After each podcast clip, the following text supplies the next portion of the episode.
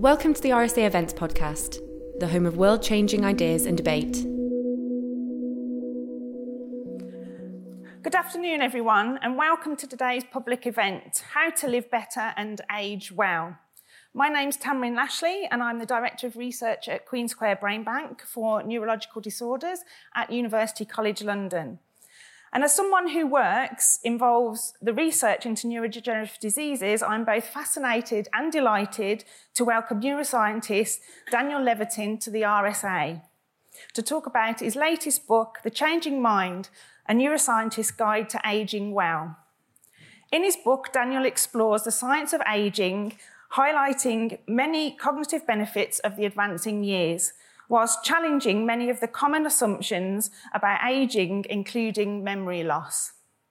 So, Daniel Levitin is an award winning scientist, musician, and author. He's also the James McGill Professor of Psychology and Behavioural Neuroscience at McGill University in Montreal, where he runs his laboratory in music, perception, and expertise. He's also written three consecutive books, best selling books, this is your brain on music, the world in six songs, and the organized mind. So please join me in welcoming our guest speaker today, Daniel Levitin. Well, thank you. As a, um, as a fellow of the RSA, it's really a pleasure to be back here amongst friends and the opportunity to meet new people. And um, I'm very excited about the time that we're living in. Um, because of what science has to say about it. Um, there are a number of myths about aging, but I can tell you that now is the very best time in history to be getting old.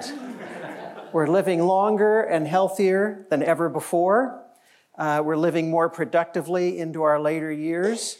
There are a number of reasons for this, but a lot of it is thanks to the ingenious people in medical research who have figured out uh, how to keep us alive not just longer, but better and healthier. Uh, almost every disease that killed people 100 years ago has been eradicated. Think about that. Now we have new diseases, of course, that uh, can kill us because we're living long enough to get them, like cancer and Alzheimer's. But the good news is that there's enormous progress being made in both fronts. On the cancer front, just to touch on it, um, my colleague Jim Allison, who uh, has been working in immunotherapy and something you may have heard of called checkpoint inhibitors, he can cure 95% of all of a certain kind of cancer with a pill. And there are you know, virtually no side effects that we know of. Now, that happens to be a rare form of cancer, a type of melanoma. But, I mean, the promise is that these will be available for most cancers, we think in the next 10 to 15 years. So if you're going to get cancer, try and wait 10 or 15 years when it'll be very easy to deal with. And on the Alzheimer's front, uh, we have a number of people working um, all around the world, like Professor Lashley and uh, Stan Prusiner and others, who are really getting to the biology and genetics of the disease and it would not surprise me if in the next 10 years we're able to deal with that entirely differently and much more efficiently than we do now. But even setting aside those two things, there's a lot to be hopeful for. Uh, I'd like to begin by exploding a couple of myths about aging. There's a kind of societal narrative that we share about what it means to get older, and it's just not consistent with science. Uh, the, science has changed a lot. The reason I wrote the book is that in the last 10 or 15 years, in neuroscience in particular, we've learned a whole lot about the aging brain, and most of that hasn't trickled down to the average reader. Uh, I read 4,000 peer reviewed papers in order to write this book. Um, 4,000 papers so that you wouldn't have to read them all. But if you want to, they're all listed in the back of the book in very small type. Uh, and there's a large print version of the book for those of you who can't rake out the small type. uh, not anybody in this room, I can see. Um, one of the myths is that uh, memory failure is inevitable. Now, it's true, there are some older adults who experience memory difficulties, In fact, that is one of the, the, the behavioral markers of Alzheimer's. It's what causes people to go to the doctor. Uh, but Alzheimer's is rarer than you think, and memory impairment is not a given. If you look at older adults in the aggregate, uh, many, many older adults in, uh, will have you know, very little or no memory impairment all through their 80s and 90s. Um, it's hard to believe, isn't it? Uh, a lot of misdiagnosed cases of Alzheimer's based on a patient, an individual presenting with a memory impairment, um, aren't actually because the person has a memory impairment, it's because they're sleep deprived.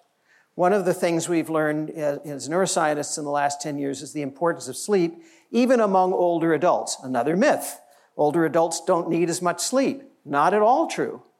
They only get about five and a half or six hours for a whole bunch of other reasons, but they still need eight or nine hours like the rest of us. And an hour and a half to two hours of lost sleep in a night on several consecutive nights presents as memory impairment, profound memory impairment. You can have difficulty encoding memories for two weeks after just one bad night of sleep after age 70. So, tackling uh, sleep deprivation is an important thing to do. Uh, as I say, a lot of cases of Alzheimer's are misdiagnosed as Alzheimer's initially. It's just sleep deprivation.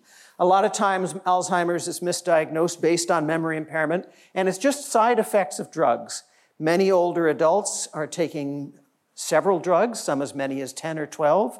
The, all the possible ways that those 10 drugs could interact with each other make what computer scientists would call a combinatorial explosion.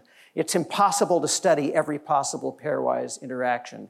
It's, it's, it's impractical. So we don't really know what the effects of all these drugs are. Together, it's called polypharmacy the idea that you're taking a whole lot of drugs, we don't know what they're doing.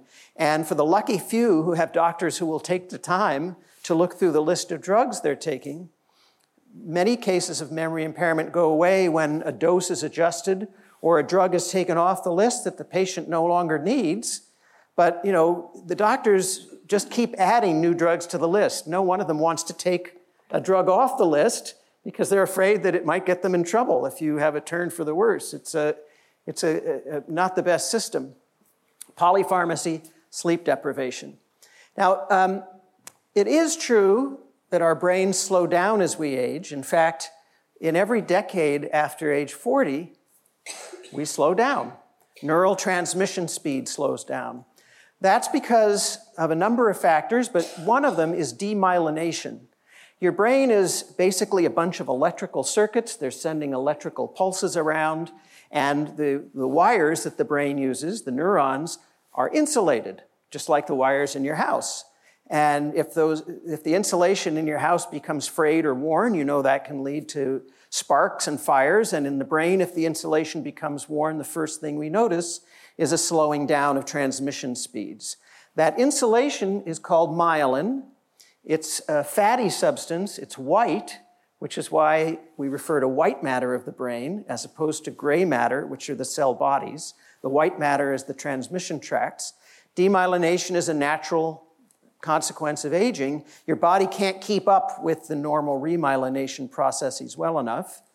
Um, in some cases, it's simple vitamin B12 deficiency. If you're over 60 and you can get your doctor to do it, you might want to have your B12 levels checked and B12 supplements, along with eating good proteins, uh, the so called fatty fish like salmon that are high in omega 3s, together the B12 and the omega 3s produce uh, new myelin sheaths. And then you have less of a decline in reaction time and processing speed. I hope you see that the, the nature of my, my book is to combine the science with the practical. I can say get your B12 checked, but if you don't know why you're getting it checked, uh, you know, it, it's, it's harder to motivate yourself to do it or to do something about it. I, I've spent my whole life as an educator, and I believe that education is important, that people need to understand why they're doing the things they do, and, and uh, so they can make informed choices about whether they want to do one thing or another.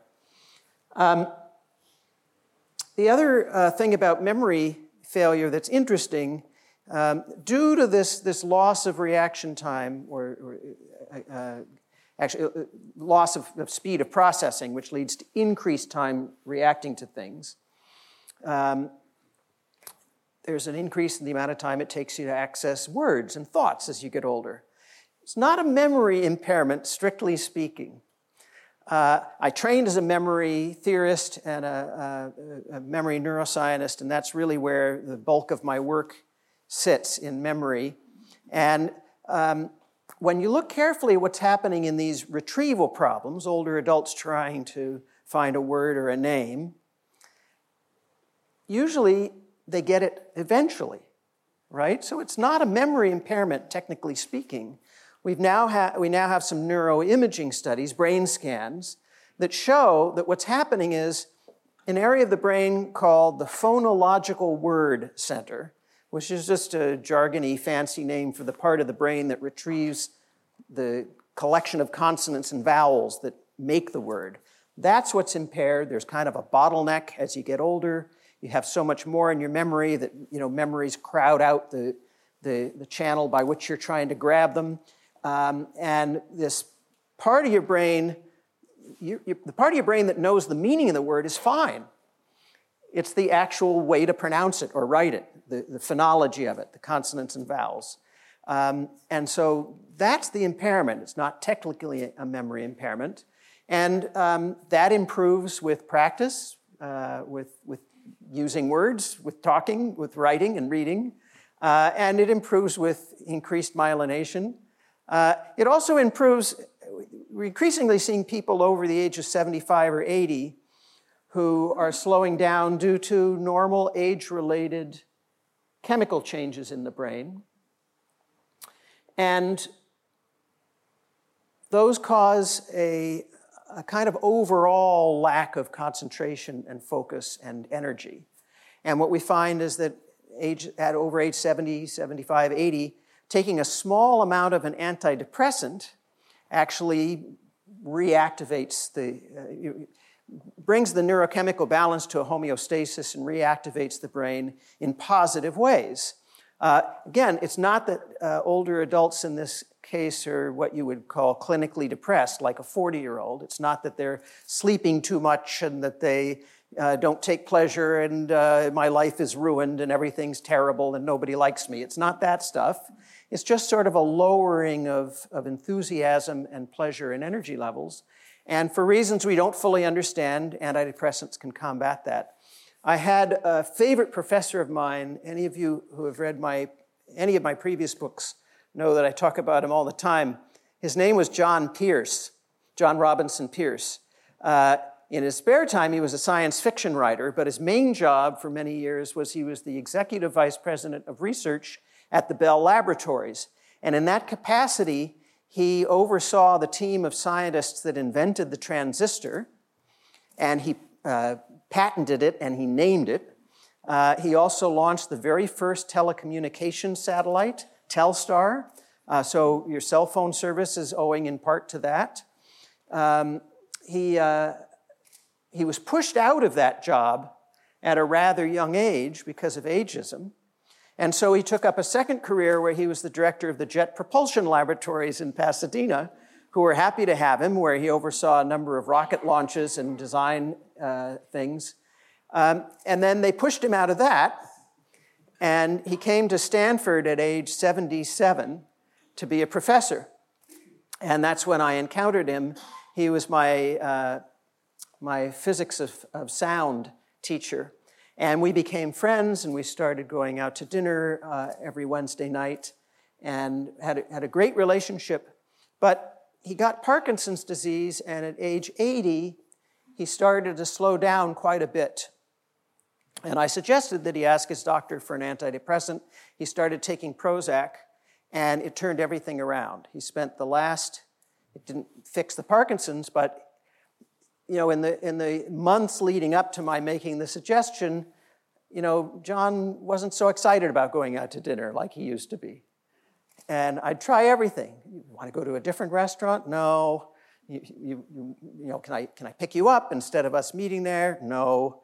Can I come over and read to you? No, not, you know, he was just not interested or engaged with the things that traditionally brought him pleasure. But that changed everything. Uh, now, I don't mean to be heavy handed on drug therapies because there are many ways for people to get to this state of improved engagement.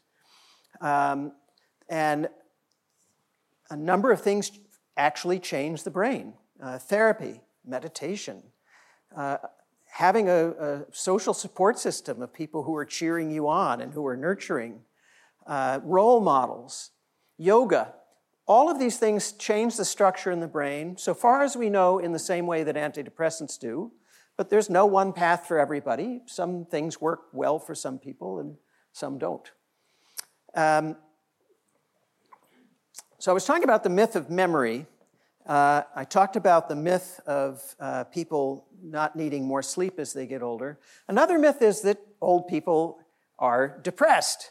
Uh, and in fact, they're not. I mean, notwithstanding the case of, of Professor Pierce, who I wouldn't say was depressed, but uh, had a neurochemical imbalance that needed to be fixed. Um, certainly not depressed by a conventional definition. Um, Old people are not depressed. Uh, they tend to be happier than younger people. In fact, the World Health Organization uh, did a study of, of uh, people across 72 countries asked to rate the peak age of happiness in their lives. What do you suppose they said? 82. 82 was the peak age of happiness. Now, we understand that there's a neurochemical basis for this uh, to some degree. There are also neurostructural changes that contribute to this, a shrinking of the amygdala, that is the fear center of the brain. There's um, a tendency for older adults to become more grateful, to experience more gratitude. And my colleagues in positive psychology and happiness research, uh, it's actually a thing, uh, have uh, shown that um, the quickest way to feel happy is to, to feel grateful for what you have. Rather than focusing on all the things you don't have, if you focus on what you do have, that's a terrific way to be happy. And older adults come to this quite naturally through the aging process. Um, more grateful. It may be the one thing that the Dalai Lama and Warren Buffett both agree on, maybe the only thing. You couldn't imagine two more different people, but both of them practice gratitude. Uh, Buffett, as you may know, one of the richest people in the world, uh, he lives in the same old, relatively modest house he's lived in for 45 years. He drives a 15 year old beat up uh, car, Chrysler, with a rusty bumper. He doesn't have a chauffeur. Uh, when he goes to uh, travel, typically he'll go to a, a, convenience store and buy a bag of Oreos and a quart of milk, and that'll be his breakfast the next day. I mean, he's, he's, not, he's not somebody who's constantly thinking, I, I wish I had that and that and that and that. Uh, nor is the Dalai Lama. Uh, the Dalai Lama practices gratitude meditation at least an hour or two every day. The other thing that the Dalai Lama practices, uh, I had the opportunity to interview him for the book, which was really an extraordinary experience. He had read The Organized Mind. He invited me to come to India and spend some time with him, uh, which I did, and I, I, report in the book. And there's actually a YouTube video of the two of us in conversation. Uh, I can tell you, it was, he is such a joyful person. There was a lot of laughter. The, the entire conversation was full of laughter uh, and insight. But uh, in addition to meditating on gratitude, he meditates on compassion. Now, he's 84 now, and he's firing on all cylinders. He just published his 125th book. 125th book. He's publishing them faster than I can read them. I'm still back on number 33. I don't think I'll ever catch up, so I might have to skip ahead. But um, and 33 was pretty darn good. Uh, the, um, the, the idea of compassion, of feeling compassion for others, is another thing that older adults slip into naturally as a process of aging. The older adults are more tolerant, more compassionate, uh, more accepting of individual differences, and as a consequence of all these things, they're better at solving a host of problems uh, especially those that involve interpersonal problems, political problems, social problems, because they have the compassion and the insight born of decades of experience and interacting with others. Um, so, again, a myth is that older adults are less happy, not true. Older adults are um, not good at solving problems, not true. Another domain in which older adults are great at problem solving is anything involving what a cognitive scientist would call pattern matching. This is the ability to extract from disparate experiences commonalities, common threads, to be able to see analogies to this problem from problems that have come by before. Um, my own grandfather was a radiologist. Uh, he was pushed out of the very department that he founded he, he got his degree in 1921. He was one of the first radiology degrees awarded in the United States. Uh, the hospital that he worked at asked him to start a radiology department. He did. He built it up. It had a staff of a dozen radiologists and technicians. And when he was 62, they pushed him out because they said he was old and irrelevant. Now, the irony here is that radiology is pattern matching. It's looking at little blobs of gray and black and white on slides uh, and trying to figure out whether it's cancer or not, uh, or you know, some sort of growth. And the more you've done it, the better you are at it. So that by the time he was 62, he was, he was better than anybody half his age. Radiology's like that, surgery's like that, a number of things are.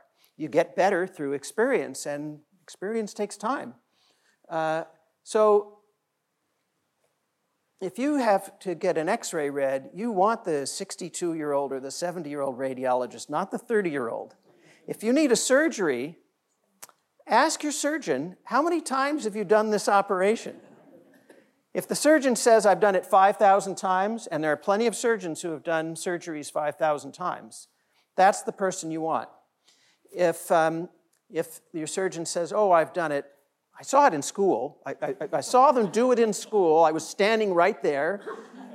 Yeah, but how many times have you done it? Well, five or six, but I'm learning. They have to learn on someone, but they don't have to learn on you.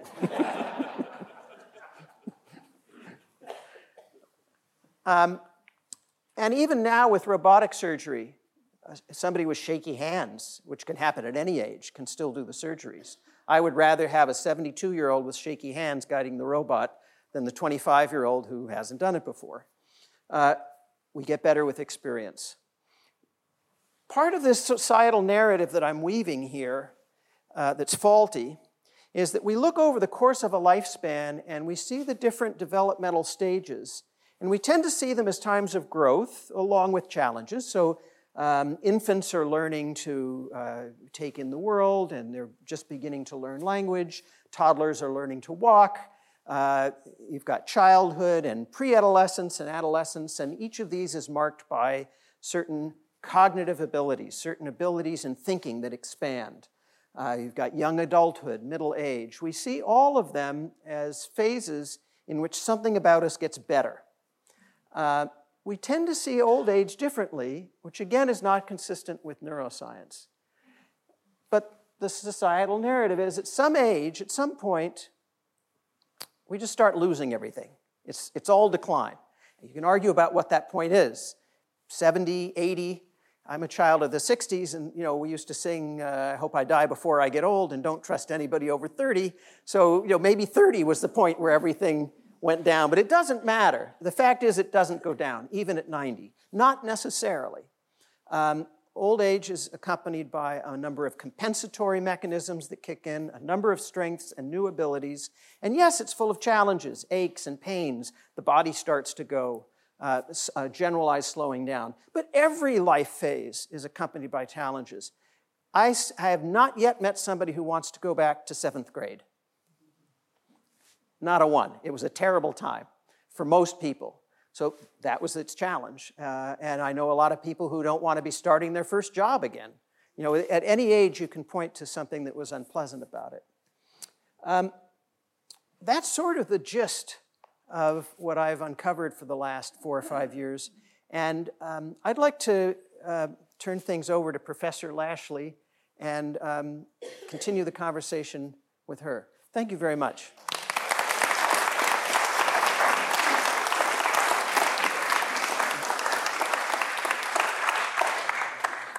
Thank you, Daniel. I've certainly found reading the book very interesting. It certainly opens my uh, mind up to looking at things in a different way. From I'm surprised to hear you say that because I kind of thought of the book as a really good and effective cure for insomnia.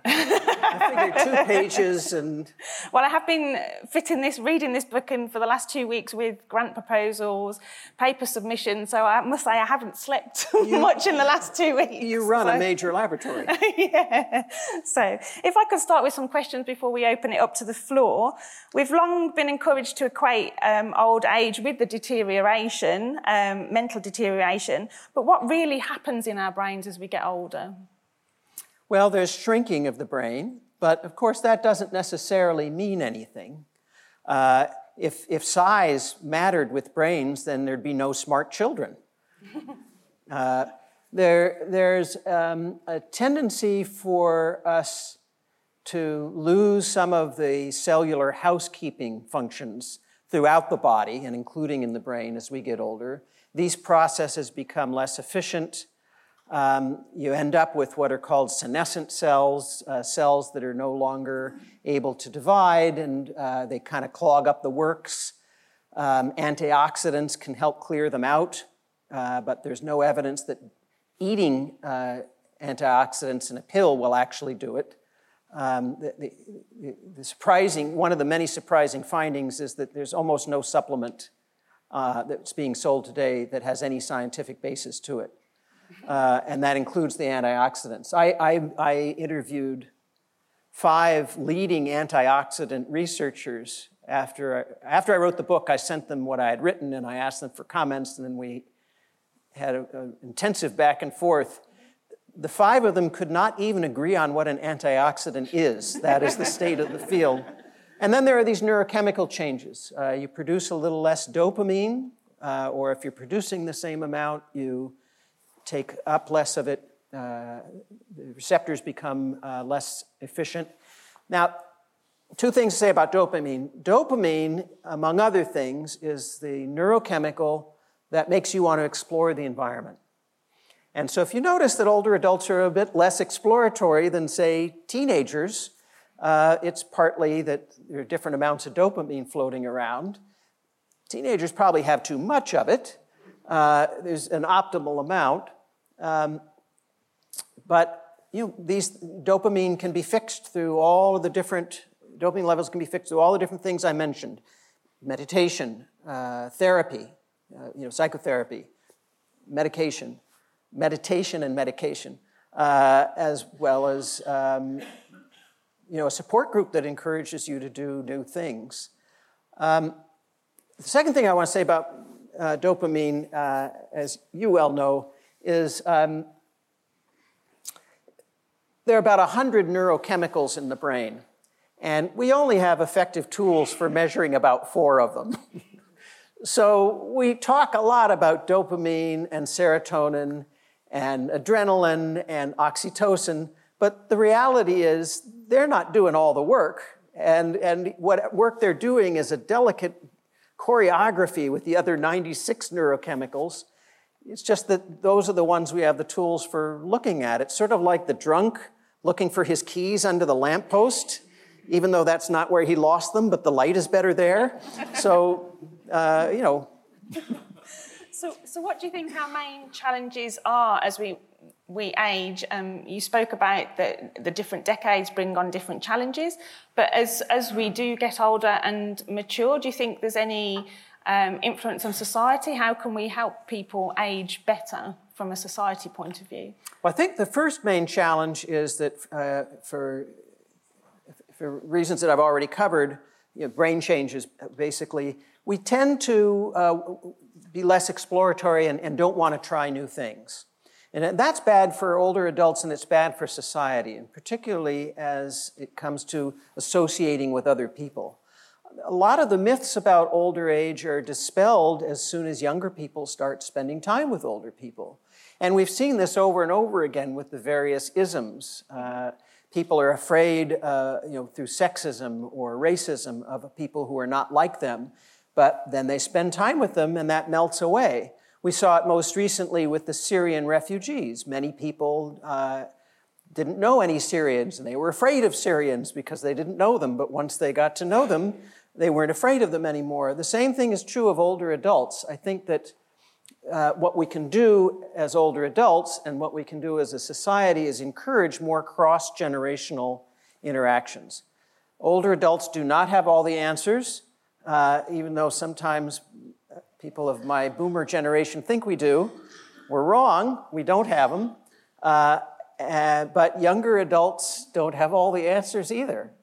We know from now decades of research in um, productivity and creativity that the best combination is to have a diverse group of people, not, not just age or race, but every, every possible background as part of a team leads to better decision making. We've seen in, in the UK there's a move to take younger uh, nursery age children into uh, old people's homes, or um, and, and what they've tended to see is that both generations tend to benefit from that interaction. Do you see that in, in, in Canada at all? Yeah, so uh, there's two programs in Canada that have been interesting. One is that in Toronto, where there's a housing crisis, uh, these new combination dormitories slash senior living facilities have cropped up where adults, say over 70, are living in these buildings with college students. And the college students might help the older adult change their light bulbs or chop their vegetables if they aren't comfortable handling a sharp object, and the uh, the, old, the older adults help them with their homework or help them with a social problem, boyfriend, girlfriend problem kind of a thing. Um, both of them enjoy the conversation. You know, um, in the United States, there's this uh, uh, fear about, you know, whether, well, there was this fear over several months about the impeachment of the president. And a lot of people in their 20s were freaking out. What does this mean? What's going to happen? And older adults who lived through uh, the impeachment of Bill Clinton and the almost impeachment of Richard Nixon were there to say, well, look, this, this has happened before. I witnessed it.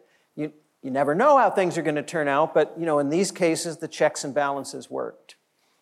So you mentioned in your book that the biological age of humans is 115. Is there any way from social interactions or diet, more sleep, that we can extend that? Or do you think that that's our genetic, biological age? We can't really go beyond that at the moment. Well, to be fair, um, there are, I do mention 115 as a limit that some people believe is there, but there are other people who believe that the, that's not a limit. Uh, and the field of uh, gerontological biologists and molecular biologists and geneticists, all the people who study these things, there's not agreement about whether there's a hard limit. Um, we, we tend to, tend to die of diseases. Um, we don't get picked off by predators like most other organisms on the planet. We die of some disease. Um, and the sort of rhetorical question is if we could eliminate all diseases, how long would we live and what would we then die from? Uh, there's people on the one hand who say, well, it doesn't matter because uh, cellular division um, stops, telomeres get shorter, which stops cell division. Uh, you all know what telomeres are? No. Some not. Explain. um, your DNA replicates throughout your entire life. Uh, that's what keeps you going. Uh, it contains instructions uh, to tell the body what proteins to make and how to make them, and a number of other things. Um, the way that the DNA gets copied is that every time it gets copied, it loses a little bit of genetic material. And so evolution came up with this brilliant strategy of putting basically some junk at the end of the sequence that are called telomeres that don't really count. They've been likened to the plastic tips at the end of your shoelaces that keep the, the genes from fraying. And it turns out there's something called the Hayflick limit. Leonard Hayflick discovered that after about 50 or so divisions, um, the telomeres have gotten short to the point that they're not there anymore, and now all you've got is DNA, and somehow the DNA knows not to replicate when the telomeres are gone. So there's an active area of research trying to figure out how to keep telomeres longer. That may push us out to 200. Uh, but we just don't know enough about the ways that we die because we don't have enough data. You know, there are very few people that live to 115, and, and we can't extrapolate any generalization about how they died. Many of them die in, you know, like the Ural Mountains or the Himalayas, and we, we don't have access to their brains to study them. And, uh, but uh, I think for me, the important question is not how long are you going to live, but how well are you going to live. And my colleague, um, Elizabeth uh, Blackburn, uh, has said that, uh, who's done a lot of work on uh, telomeres, uh, has said that um, if you think of the t- amount of time you're on the planet as the lifespan, it's helpful to divide it up into the health span and the disease span. So the idea there is that for most of us, we're going to, we're to be born, we're going to live relatively healthy with a few little ups and downs. Uh, and then at some point in our life, we get sick and we die from whatever we got sick from. Uh, health span, disease span. There's a lot of conversation about pushing out the lifespan, not a lot of conversation or funding for increasing the health span. Within whatever amount of time you have, what can we do to keep you healthier? And that's really the thrust of the whole second part of my book is lifestyle changes that we can all make at any age that will tilt the balance in favor of us living healthier. Um, my, my own family has been a kind of um, inspiring and, and, and tragic illustration of this. My mother is 85, my father's 87. Um, my mother is uh, continuing to do new things. She took up painting a few years ago. She's now showing her paintings in galleries all over Los Angeles. My father, at 87, just signed a four year extension on his teaching contract at USC, where he's a professor. The students love him because he's got all this real world experience. Um, and, but my aunt, my mother's sister, had a, a mental breakdown at age 60 and then spent the next 30 years basically unaware of her surroundings, unable to feed herself, and they, nobody could figure out how to treat her. And um, it's a very individual decision about how long you want to live and what you want that life to look like. It's, it's not for someone like me to say. Um, if given the choice, maybe my aunt would have asked to have you know, the last 30 years alive as opposed to dead, no matter what condition she was in. But she might have chosen not to. This, you know, these are conversations we should all start having with our loved ones now before we need to have them so that we're accustomed to thinking about it. This is why people recommend advanced health directives and things like that. I think you've answered my next question. I was going to ask you, would you like to live to 200 years old? But I guess if you're living in the healthy lifespan rather than. I would like to live to 200 because I, I think that the next uh, 138 years for me uh, would be full of a lot of surprises. Uh, certainly, more books, more, more, books, more music, uh, more time with my wife. Um, but uh, and, and, a succession of, of canine companions, uh, accompanied by the tragic loss every 15 years, uh, which is horrible, but uh, worth it. Um, but if, if I'm going to spend the last 90 years sitting in a chair like my aunt, I don't want it. Mm-hmm. So, in the book, you, The Changing Mind, you offer some actionable tips f- throughout the, the decades. Um, so, what would your advice be from 40 onwards? You mean 10 years from now when you're 40? no. you're very kind. well, um, I think the thing is to uh, begin thinking about aging as a process that starts the day you're born, not just something that's going to happen to you later. Mm-hmm. And get in the habit of thinking about what you can do to tilt the balance. Of course, genetics have a bit to say about it, but they're not uh, uh, a death sentence, genetics are not the whole story. Depending on what we're talking about, they account for maybe 50% of your outcomes or as little as 7%. There's a whole lot that's still under your control. And I would say the chief thing that's under your control is your mindset. Mm-hmm. Um, things like resilience, your ability to recover from negative news or negative experience, things like your ability to manage stress. Stress is very individualistic. What one person finds stressful, another person finds invigorating. There's no list of things you check off and say, uh, all these things happen to me, I must be stressed. It's how you react. Uh, so, resilience, stress management, um, curiosity. Curiosity is very important. If you're curious about the world, you're more likely to try new things. You're more likely to want to meet new people. Um, and those are neurally protective uh, at any age. Um, I, I'm sad to report that these qualities are not uh, evenly distributed across the population. We don't all have equal amounts of them. But the good news is you can change them at any age. And again, that same list of things I mentioned earlier, if you want to change one of those, there are a lot of ways to do it. Uh, engaging with inspirational art, meditating, psychotherapy.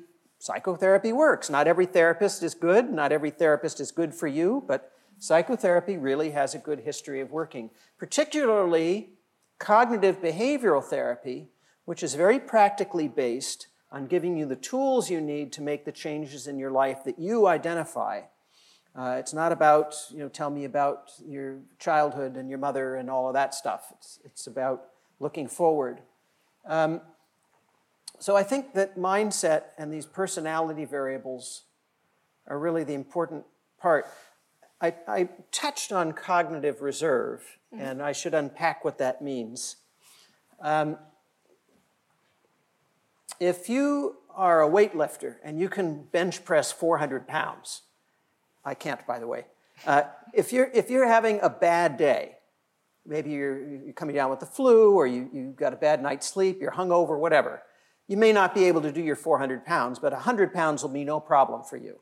I can't do 100 pounds. But that's, that's the reserve that a weightlifter has. Um, if you run 25 miles uh, and you know, you're having a bad day, you can still run a mile.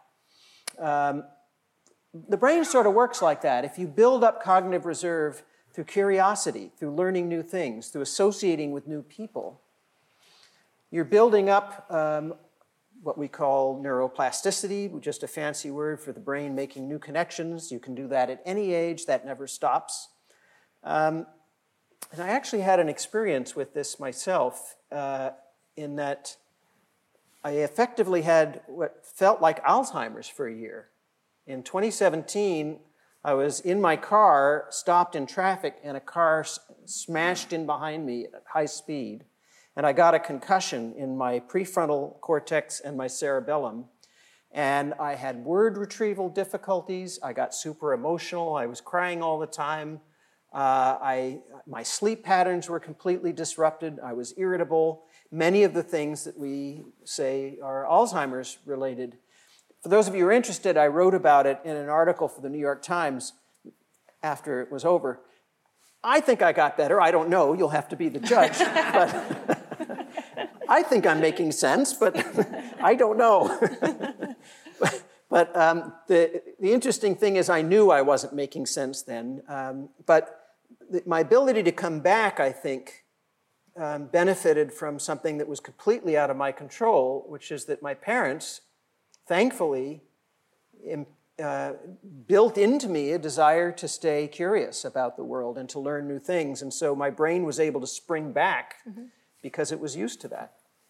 Great, thank you, Daniel. I think we'll open it up to questions from the audience now. We've got a couple of microphones, um, so if you could pop your hand up. If I can just ask you to keep your questions short and concise so we can ask as many questions from the audience as possible.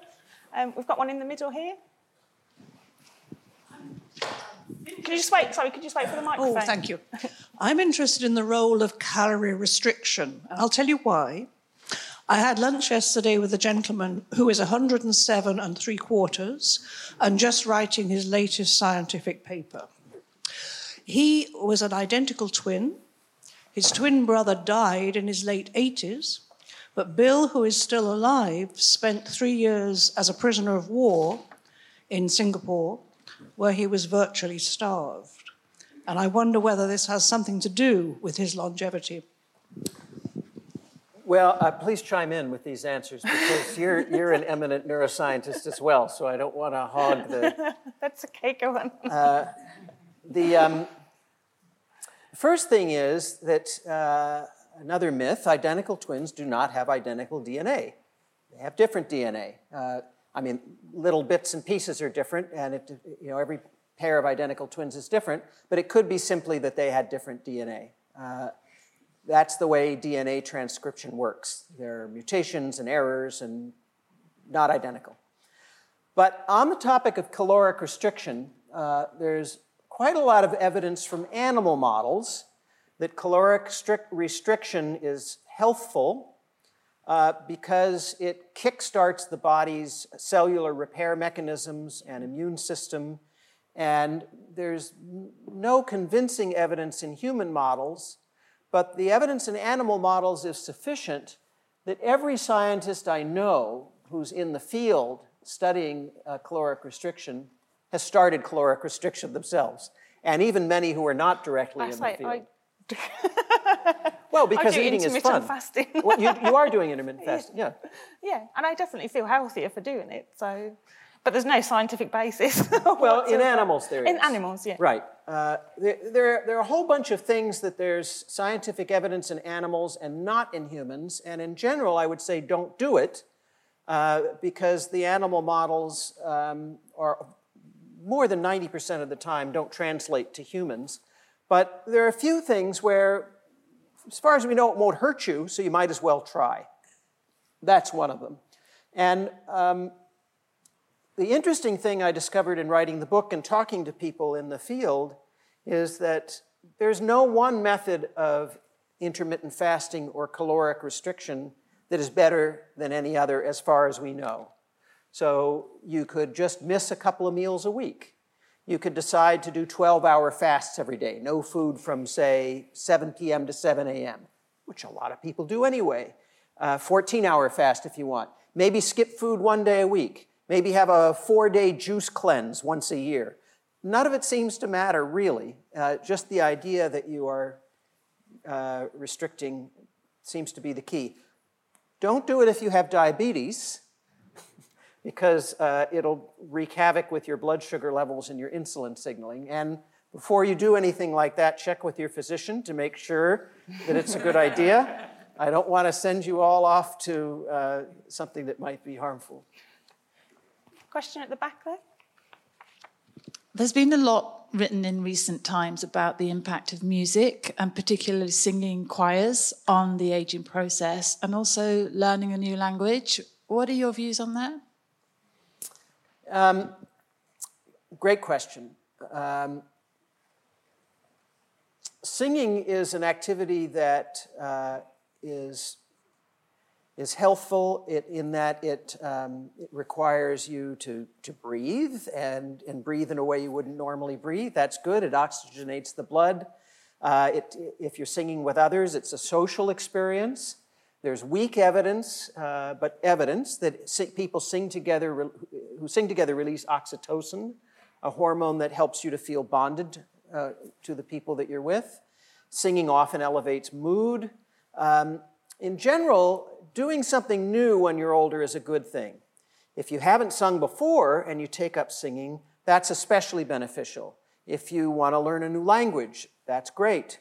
Um, or just talking to somebody new. What you and I are doing, what we're doing here, is about the most complex operation for the brain that we know of. Uh, talking to somebody new. So, um, all of those things are good. I, there, there's no evidence that doing music has any protective effects that are better than other things, like learning a language or learning a new game or traveling, meeting new people. There's a question over there. Okay. Yeah, hi. Um, I'm always hearing about the importance of sleep So, what is your advice for people that can't? Well, I can't. I can get to sleep, but I can't stay asleep, and I'm sure a lot of other people have problems with sleep. Well, um, there's an excellent book by Matthew Walker called Why We Sleep, uh, and I devote uh, all of one chapter and parts of two others on sleep in this book. Uh, and I've kind of condensed Matthew Walker's findings, uh, his book and his research findings, and those of other researchers like Robert Stickgold of Harvard. Uh, the basic story is you need to practice good sleep hygiene. And it's probably a lot of things that you've read about, but I'll, I'll run through them really quickly. Um, go to bed and wake up at the same time every day. That can be impractical, it can be no fun, but you have a biological clock that synchronizes uh, the um, chemicals that your body releases that help you wake up in the morning, that help you go to sleep at night, that keep you asleep.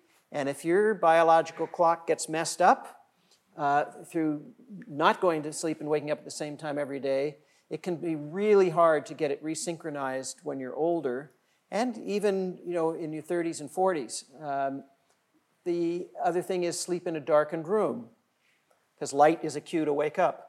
Uh, alcohol, for many people before bedtime, although it'll knock you out, you have a rebound and it, you wake up again uh, after having drank, drunk, after having had a drink.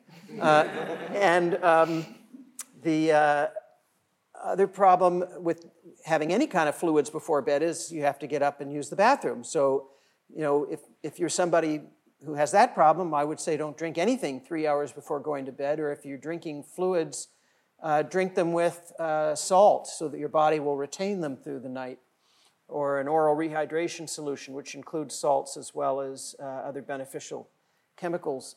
Um, use a, in, in, um, in the winter or in cloudy climates, uh, use a, a blue, a full spectrum light in the morning for 15 minutes to signal your body that it's morning time.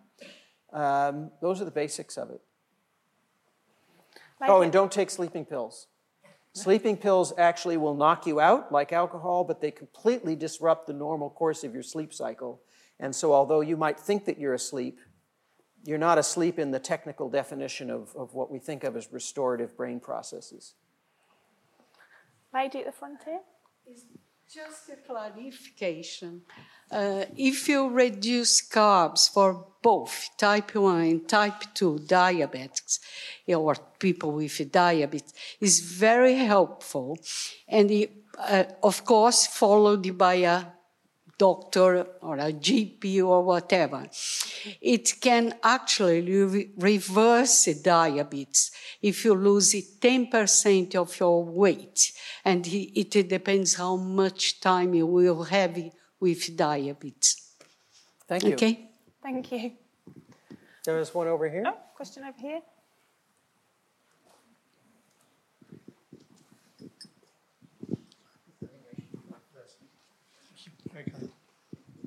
Thank you. You, you mentioned earlier looking at uh, young smart brains. So I wondered what learning there was about prodigy brains in absolute, and also any evidence about what happened to them when they age. Um, there are there are not many studies of prodigies, um, and we don't know much about their brains. Um, I don't know what to say about it that's grounded in science. I've, I've known some prodigies.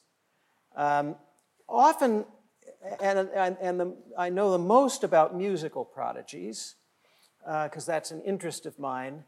An interesting thing is that often what we consider to be prodigious talent in a young musician um, turns out to be really just a kind of ability to mimic so uh, the young child can play extraordinarily well uh, by copying other performances. Uh, and then, you know, about the age of 20, when they're supposed to establish their own identity as a musician and sound like themselves, they kind of fall off the map. Uh, not always the case.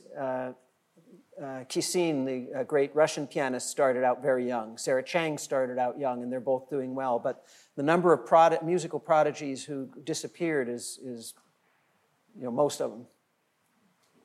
But yeah, we don't know much about the brains. Jen, Could you say something about the connection between physical exercise and the aging process? Thank you for that question. Uh, if you didn't hear it, it was about physical exercise and the aging brain. Exercise is good because uh, it oxygenates the blood. The brain runs on oxygenated glucose. You need the oxygen to transport things in the blood, and uh, so having oxygenated blood is good. Um, but more important than exercise is movement, and a particular kind of movement, moving in natural settings.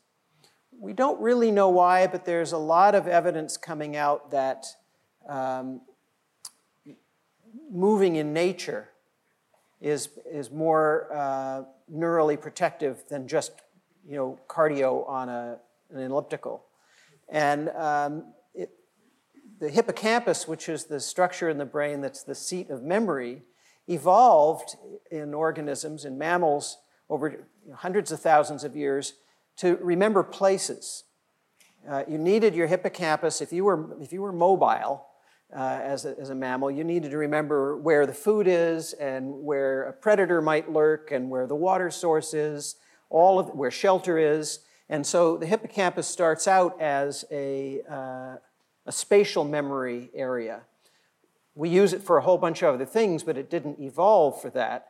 And you probably all know um, here about the famous study of London taxicab drivers whose brains were studied, and it was found that, um, you know, this is before the days of GPS, they, they had a much larger hippocampus than any other people. It had grown in response to learning all these spatial and navigational routes. So, um, again, your brain didn't evolve to remember the lyrics to songs or the phone number of your spouse, but um, it did evolve to remember spatial location, and if you get out and explore the environment, that, see, that strengthens the, the hippocampus. And what we find also is that a lot of people are sedentary as they get older. And the biggest difference, the biggest statistical difference in how well you'll age, isn't whether you add another 20 minutes on the treadmill, it's whether you just get up out of your couch and walk around the block once or twice a day. That's where we see the biggest improvement from sedentarism to non sedentarism. The question over there. Keely has the mic. Hello, it's been a wonderful talk, thank you. Um, my family has a history of dyslexia. And one of the things about dyslexia is that you suffer, suffer from short term memory loss.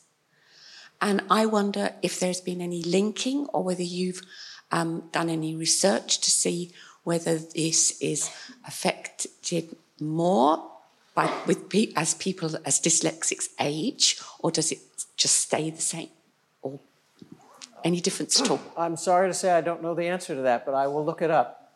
oh. A question at the back there. Hi, I'm looking for ways to keep my mother motivated to keep her aging with quality of life and not just getting older. Um, any suggestions about the kinds of conversations I can be having with her beyond just buying your book and telling her to read it?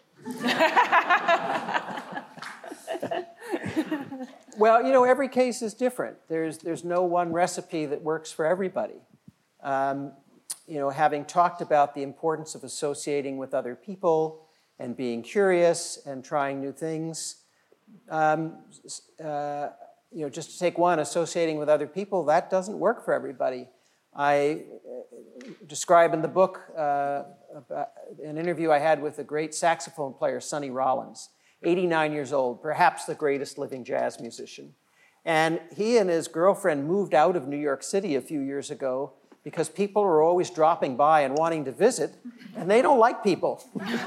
they, they moved out to the country uh, to Woodstock, New York, where nobody and nobody knows where they are.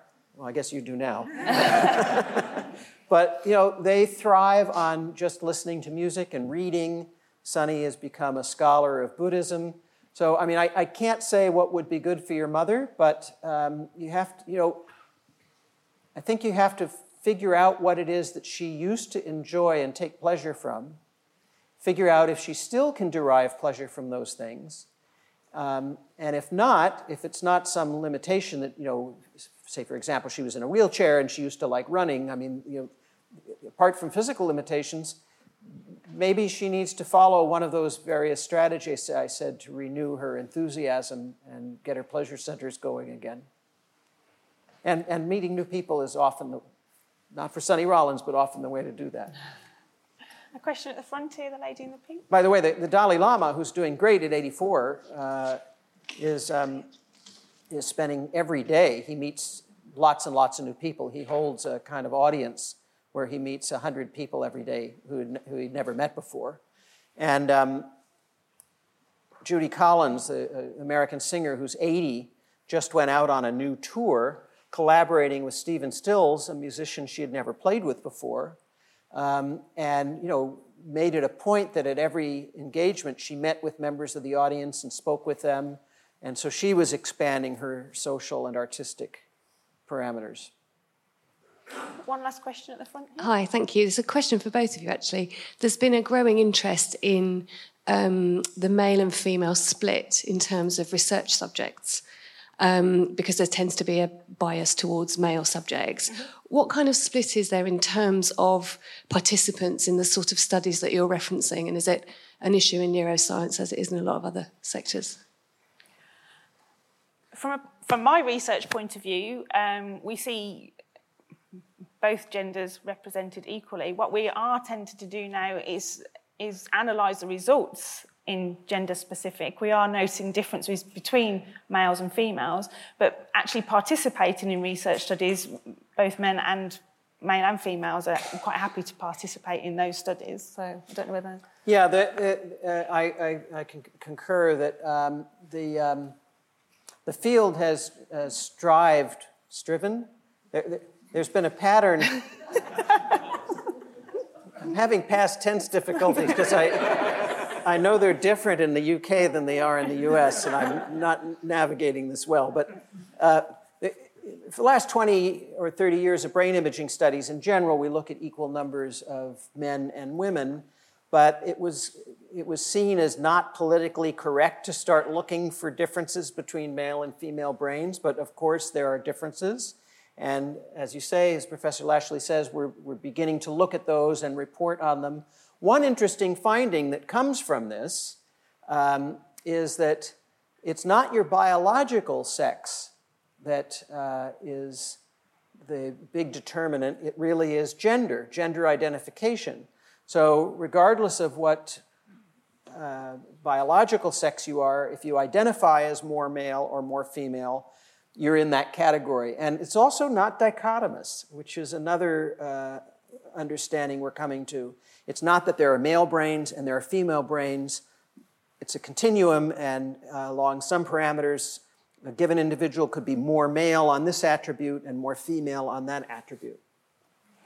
Well, I'm afraid we're going to have to wrap up now. Um, so thank you all for coming and thank you all for your questions. If you'd like to know more about the RSA, then keep up to date with the efforts um, via the website and uh, project newsletters. Also, if you've not had lunch yet, there's a cafe downstairs, so please uh, visit the cafe. Um, and there's some books out, uh, Daniel's books out, out of the front, and I'm sure he'll be happy to sign some of the uh, books if you'd like to purchase one of those. Um, so now please join me in thanking Daniel, um, the spe- guest speaker today, and thank you for your time. Thank and you. Thank you for- Thanks for listening. If you like this podcast, head to our YouTube channel for inspiring talks, interviews, and animations.